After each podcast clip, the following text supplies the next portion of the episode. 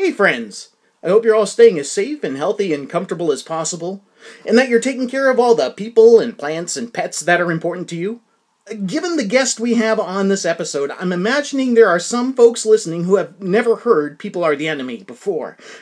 And to you, I'd like to say hello. Welcome. My name is Andy Mascola. I'm the host of this podcast. I discovered the comedy of Tom Scharpling and Jon Wurster via WFMU back in 2003. Tom was playing with bars of Toblerone as if they were puppets. Uh, the bit, if you can call it that, was simultaneously hilarious, absurd, and strangely intimate. I, I was instantly hooked, and I listened to every archived episode, and from that fateful day back in 03 to the present, I- I've enjoyed the best show every week without missing a single moment. Uh, first time listeners to People Are the Enemy, I hope you like what you hear. I've I've had many best show callers and best show adjacent folks as guests on this podcast. I'm very proud of those episodes. And if you're a hardcore best show fan, I encourage you to seek them out. Much like the current iteration of the best show, there are no ads on People Are the Enemy. Unlike the current iteration of the best show, there is no Patreon set up for this podcast.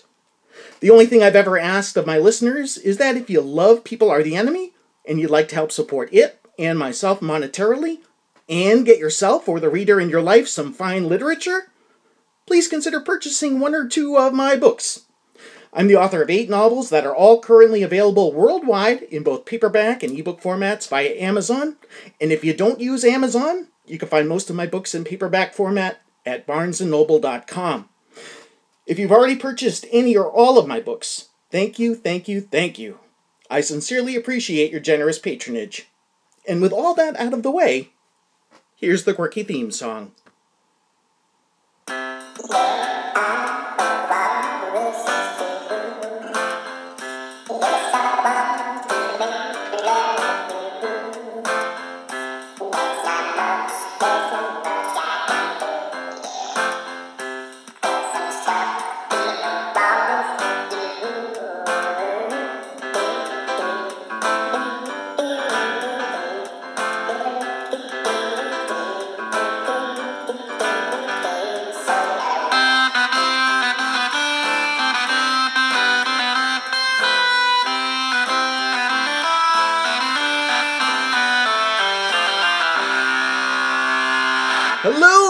The Enemy listeners. This is episode 184 of the People Are the Enemy podcast. Thank you so much for checking it out. Our guest, Tom Scharpling, was a writer and executive producer for the Emmy Award winning show Monk. Tom is also a comedian, producer, and music video director. For 18 years, he has hosted the weekly radio call in comedy program The Best Show with Tom Scharpling. He is also known as the voice of Greg Universe on the hit Cartoon Network animated series Steven Universe, and, along with Julie Klausner, he co hosts the podcast Double Threat. Tom Scharpling is the author of the national best selling memoir it Never Ends, which can be purchased right now by going to tomwroteabook.com. Now, at this point, I'd like to speak directly to FOTs, Best Show fans listening who have yet to purchase It Never Ends. If you think you know Tom Scharpling, you don't.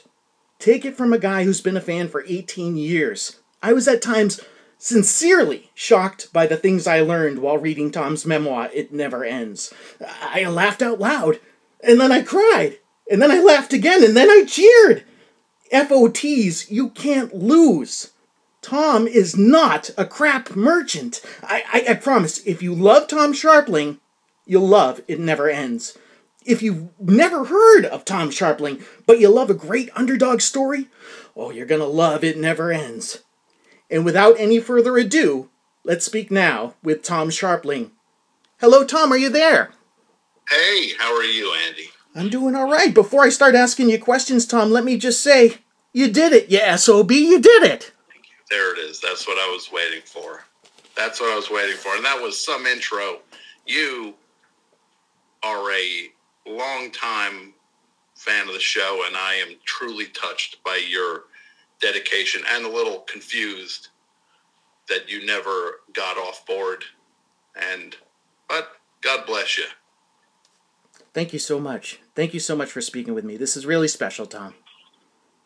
Tom, Well, I, it's, it's, it's mutual. thank you, sir.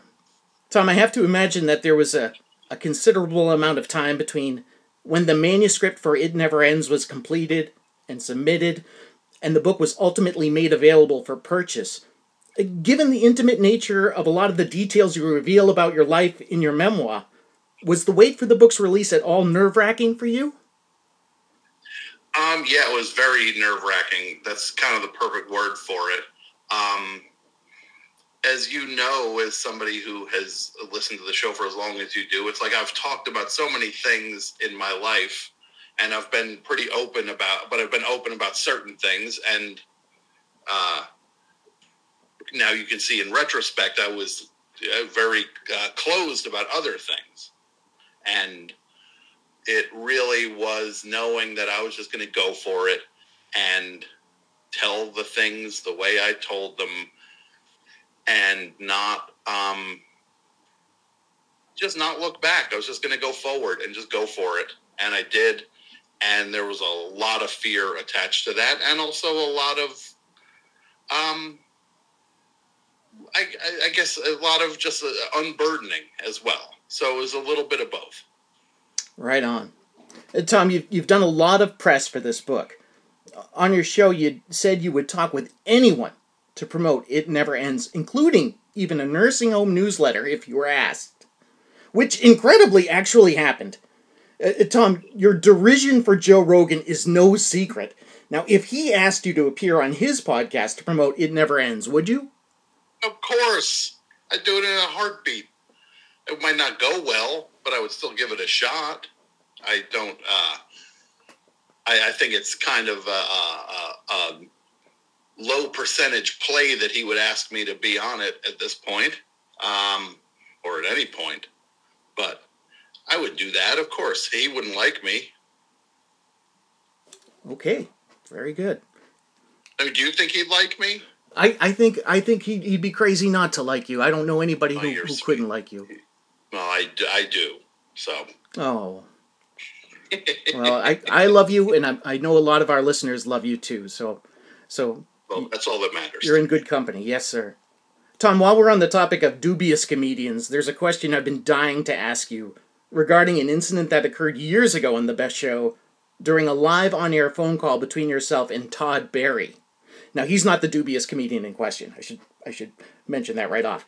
Now, at the time, you were still doing the best show from WFMU, and Todd was on his phone on the streets of New York City waiting to meet up with Louis C.K. Do you remember this call? Oh, very much so. Okay, for listeners who don't know, I'll, I'll describe what happened. At the at the end of this particular phone call, Todd said to Tom something like, "Oh, here comes Louis. Do you want to talk to him?" And Tom said something like, "Let him just say hello, and I'll hang up." And that was exactly what happened. Louis C.K. said hello, and you didn't say a word. You just hung up on him, and it was hilarious. Now, uh, fast forward years later, knowing what we know now regarding Louis C.K., I couldn't help but remember back to that moment during that one phone call between you and Todd, and I wondered if you had any inclination back then that Louis C.K. had been acting reprehensibly. Well, I mean, the, the it was the world's biggest open secret that there were some incidents happening, and I've I was it's one of those things where I was not uh, a party to those things, so I couldn't say as fact that things had happened. But you hear things third hand. So for me personally, it's like I try not to just indulge stuff that I don't know is fact and act like it's fact if I don't know if it's if it's something like that. But then when it became uh, clear, it was just it was it was just it was bad the way I had uh, heard it, and it was just a very strange thing for there to be this rumor for somebody that was getting more and more popular, and well, he's not somebody I, I don't know him. I mean, I never met him before. That that was the closest. Um, I ever came. I think. Wait, I actually did. I said hello to him backstage at a show uh, at Largo in Los Angeles once, but still, he couldn't pick me out of a lineup. Wouldn't know I existed. I didn't. I don't know him. You say hi to somebody. That doesn't mean you know him. I don't know the guy at 7-Eleven. I say hi to him. Um, but yeah, it's, it's a, it's a very strange thing for there to be these open secret type rumors, and then you find out the story behind the rumors. So Mm. it's very uh, it's very unfortunate, and it's uh, yeah. Thanks. Thank you for answering that. Uh, Tom, as I've already mentioned, It, Never Ends has some surprising revelations. One of which, for me, was that you were at one time really into the Rocky Horror Picture Show. Equally surprising for me was that there were things I knew you were a fan of that were never mentioned in your memoir. Uh, two examples of this are the band Guided by Voices and the trash TV talk show host Morton Downey Jr. Did the folks who published your memoir advise you at all against including references to things that they thought may be too esoteric for readers who may not be as familiar with you? No, there was no guidance at all with anything in terms of what should or should not be mentioned with anything. They didn't have any restrictions or or or uh, they didn't try to tell me what to do or not to do with the book. I just was telling the stories that I wanted to tell, and it got to the point where I couldn't tell literally all of them. So the ones that are in the book comprise the book because I did want the book to fit some sort of narrative, even though it bounces around chronologically and and has a lot of different um, different different kind of arcs to it. I wanted it to have an overall, um, like an emotional arc to it, maybe not a, a, a arc that was uh, applied to a, time, a literal timeline. Um, yeah, I just guy, I could very well have written about Guided by Voices in the book or written about Morton Downey Jr. in the book. It just there's only so many pages. Sure. I'm not, but I'm not. I just I didn't want it to be some. Um, I wanted the book to be substantial, but not exhaust people either. Right on. Very good. Tom, in your memoir, you mentioned reading a lot as a younger person. In particular, I think at one point you talk about reading a lot of science fiction. Uh, I was curious, as a, as a writer myself and a guy who loves to read, um, and I know we have a lot of folks listening who are, are also uh, book fans. I was hoping that you might share with us who some of those authors were that you were enjoying back then. Hmm. Who would those have been? I remember reading Michael Moorcock stuff. Um, Ursula K. Le Guin, is that one of them? She writes about dragons or something, right? Yeah, yeah, she does the those Earthsea books. I actually just read her for the first time this past year. I couldn't tell you this is the first time I've thought about those are the only two that that come to mind. Um, I did subscribe to some sort of fantasy sci-fi book club and I think they would send me books and I would read some of them and definitely I didn't read other ones. So um, yeah.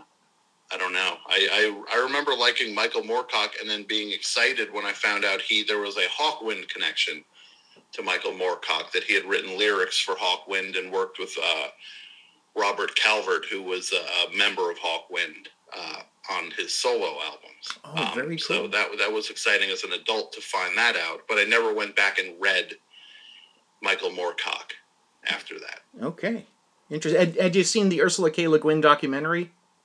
No, Yeah, it was pretty good. no, is it good? Yeah, it was all right. It, it got me interested enough to, to seek out her work. Okay, Yeah. I'm I'm I'm intrigued. I, I'm not a huge sci-fi fantasy person. Um, I might read a couple of fantasy or sci-fi books a year. Um, but I saw the documentary and I thought, you know what? That, it sounds like her work is worth exploring, and uh, and uh, it sure enough uh, it was. I was uh, pleasantly surprised. Mm-hmm. Tom, Okay. uh, well, you, you're, you're, it's intriguing. for sure.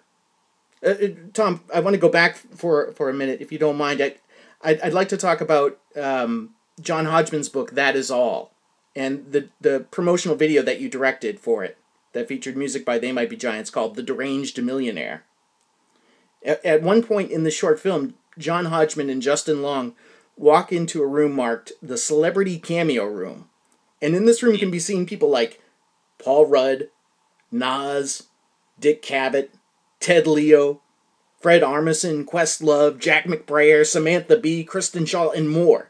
It, the the celebrity cameo room scene lasts for maybe thirty seconds. How did you manage to get all these folks in the same place for this scene at the same time? We everybody everybody uh,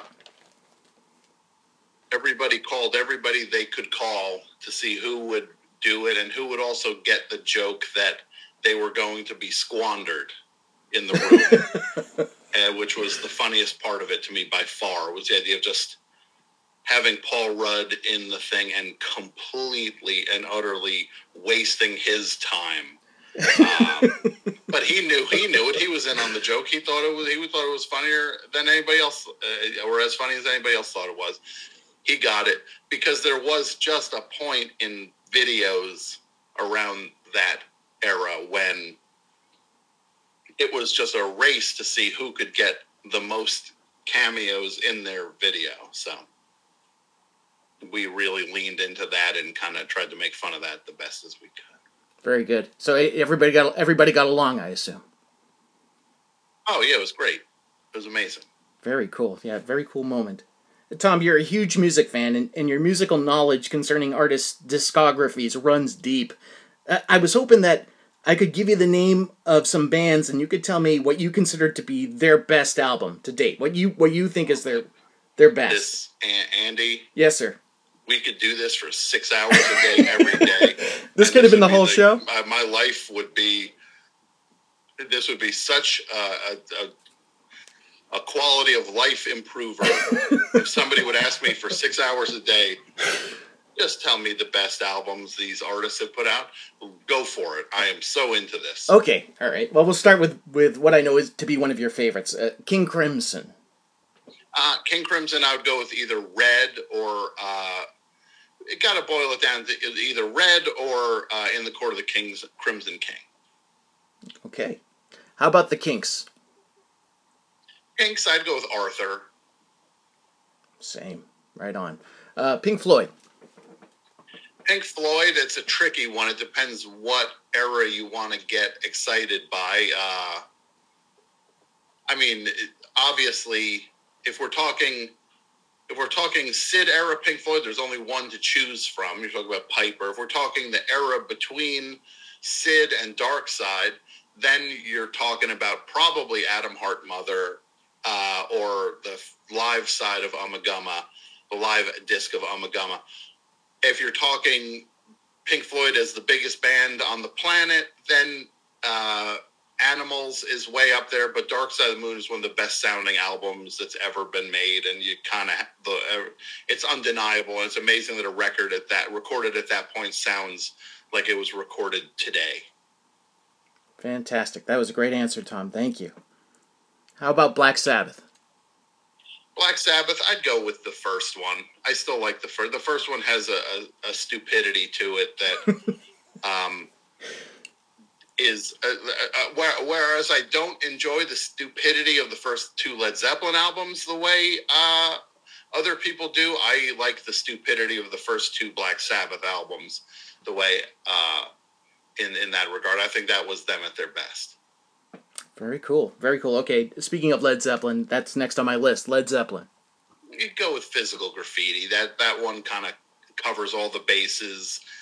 It has an epic on it. It has Kashmir. It has uh, uh, In My Time of Dying. It has it has every version of what you would want from Led Zeppelin is on that album. If you only have time for a single one, then Houses of the Holy is is the most fun and uh, four is just packed with classics that you already know. How about Aerosmith? Um,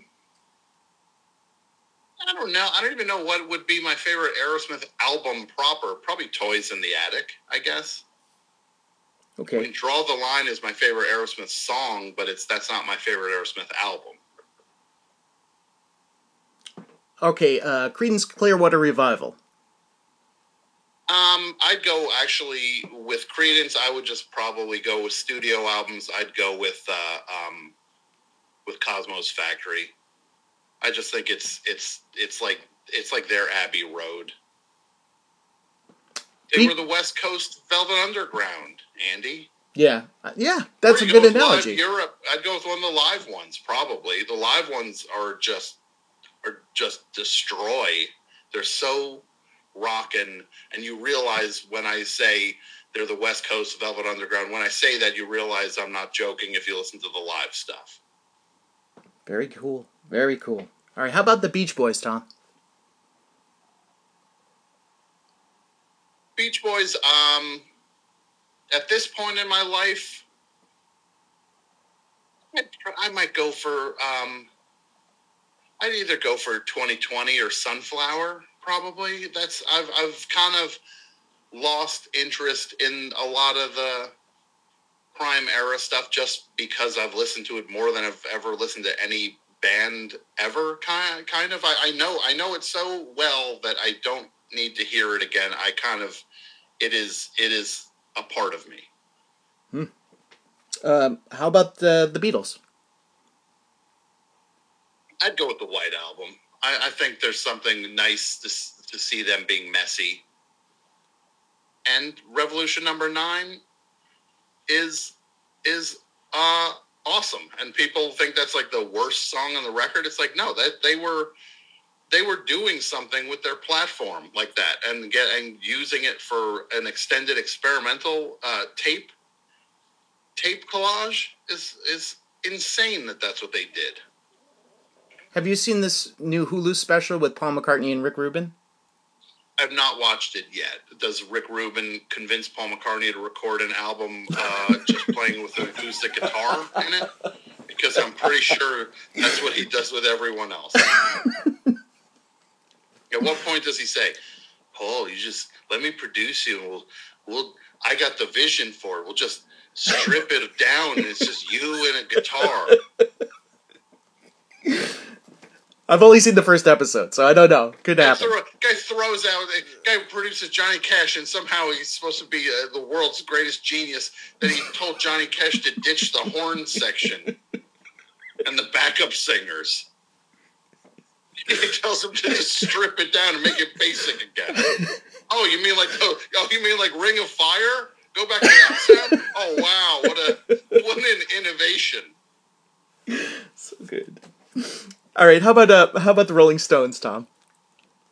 Rolling Stones. This is the one that irks everybody. Is when I say their Satanic Majesties Request is by far my favorite Rolling Stones album. I, I it, look if I want if I want one that the people will accept, I say Let It Bleed. I'd rather to listen to Satanic Majesties more than any other Rolling Stones album. It is rocking. It it is a it is a psychedelic blues album, and anybody that can't get out of their own way and realize how great that album is deserves to not enjoy that album because that album rules and it's it's just it's it's so great. They did psychedelia so well the one time they tried it. I mean and look we love you's an amazing single. They just they were they had a little window there where they were just as good at that as anybody. But then they decided to get real. Beggar's Banquet. How about uh, how about the Pet Shop Boys, Tom? Um, well, for anybody who's new to it, I would say you go with um, you probably go with the the discography, the greatest hits, because they have they are as unparalleled in terms of hits as anybody could be. But um, I guess if it came down to the albums, what would I say? Um, is it not very? What do I like? What's the second? The no, I like the one that has uh, October Symphony and Being Boring, and I'm blanking on the name of it. It's not actually. It's not. Ve- it's not very. It's um. Was it Yes Please or something like that? Or am I am I confusing that with a, a Happy Mondays album? you might be thinking of a Happy I don't know what to tell you. Now I gotta look it up. Hold on. Sure, sure. Pet Shop Boys discography. Here we go. Where are we? Um, Behavior Ah, is the one. okay, okay, very good. Yeah. Very good.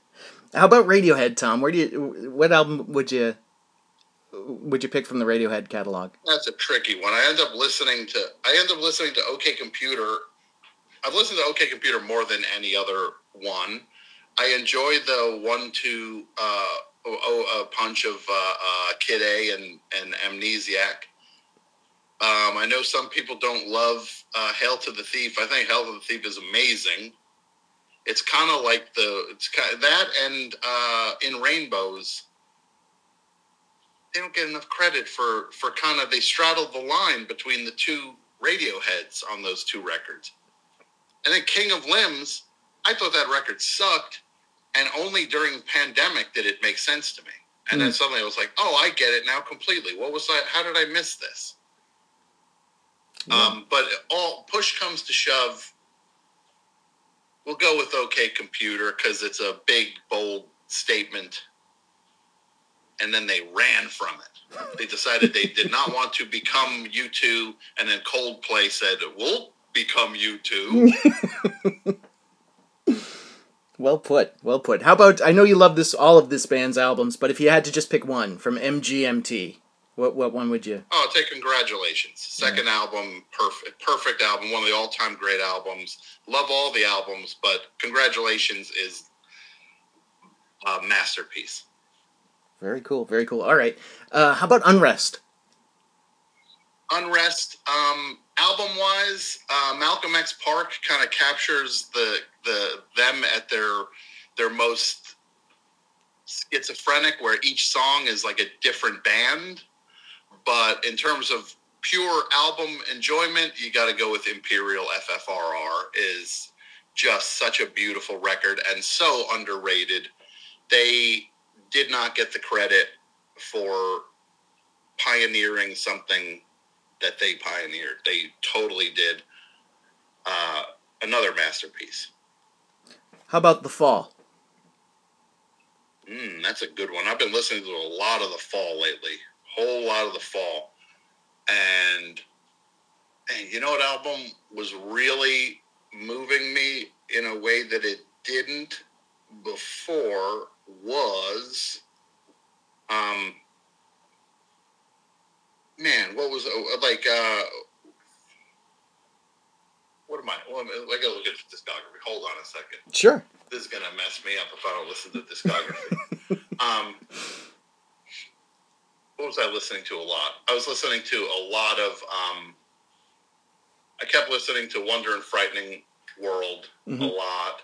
Um, I mean, you could say Slates in a way is the perfect fall record. It was a 10 inch, not a full length, but it's kind of perfect. Um, man, Bend Sinister is so good. I mean, they're so they're, they're so good. They're just. I, and here's a crazy thing I'm going to say is I feel like Marky Smith is in its own in his own way was the British James Brown.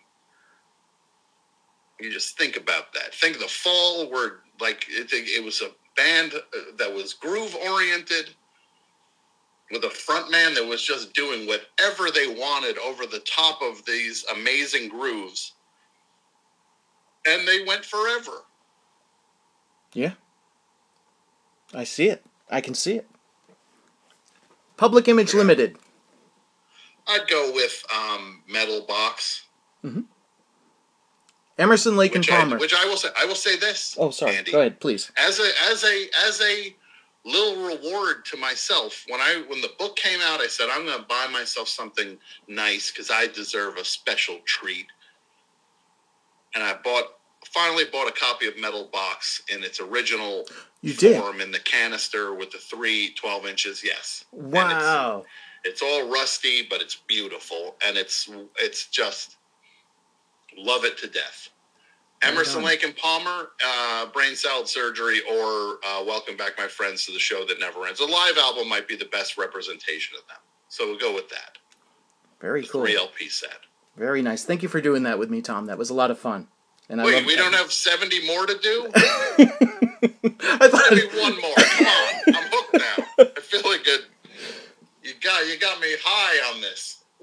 want one more? Okay, let me just. Uh, I'll tell you what. I'll pick up a Rolling Stone magazine and I'll just. Uh, I'll thumb, thumb through, and the first artist I recognize, I'll. I'll. Don't ask me Morgan Wallen. I can't tell you his.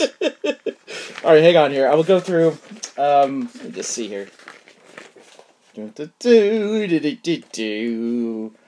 Oh, of course. There's nothing but TV and movie I don't articles. hear about Foo Fighters. Don't ask me Foo Fighters.